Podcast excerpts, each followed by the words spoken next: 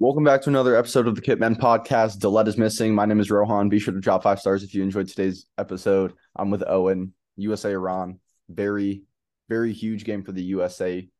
They into Massive. the knockout stages for the first time since what?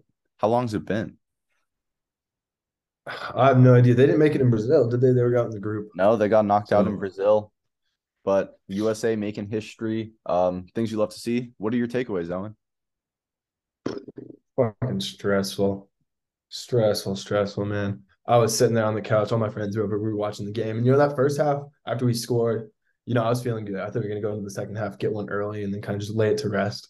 Not the fucking case. We just kind of, I think without Pulisic on the field, he was creating so much in the first half. So once he was out for that second half, I think it just created, a, uh, just got rid of a lot of creativity in the middle. And we didn't really get those chances going up. And that's what we just had so much of that first half. Um, you know, I'm happy to see the win, but God, I was stressed. Yeah, to be fair, I thought I thought Aaronson was very good when he came on. He he kind of filled Pulisic's role well, but I think the tone kind of shifted to parking the bus on- once they brought off Weston McKennie.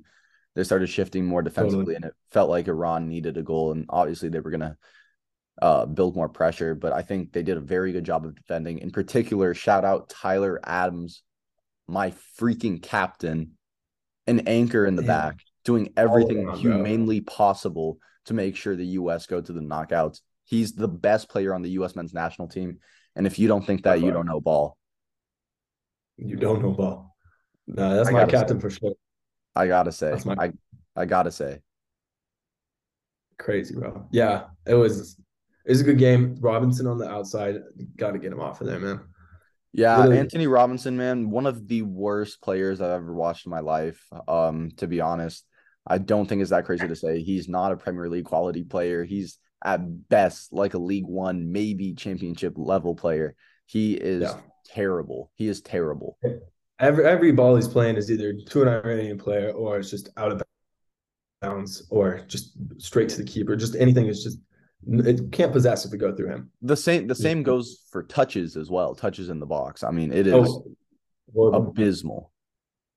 Yeah, the only the only time his touches were good is when we were playing defensively and needed to have those big touches to clear. Yeah. That was really it. yeah, exactly. Exactly. Well, the US play the Netherlands now in the knockouts. I think that will be the end of the US campaign because the Netherlands are an extremely good team. Very, very good. I no one has had an answer for Cody Gakpo so far. And I don't see the US getting in behind Virgil van Dijk and um, Nathan Ake.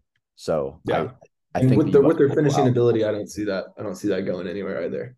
Yeah. The U.S. they can't score enough goals. If they're scoring one and then we're relying on the shutout, that's not going to work on Netherlands. You No. have to put like three up on them.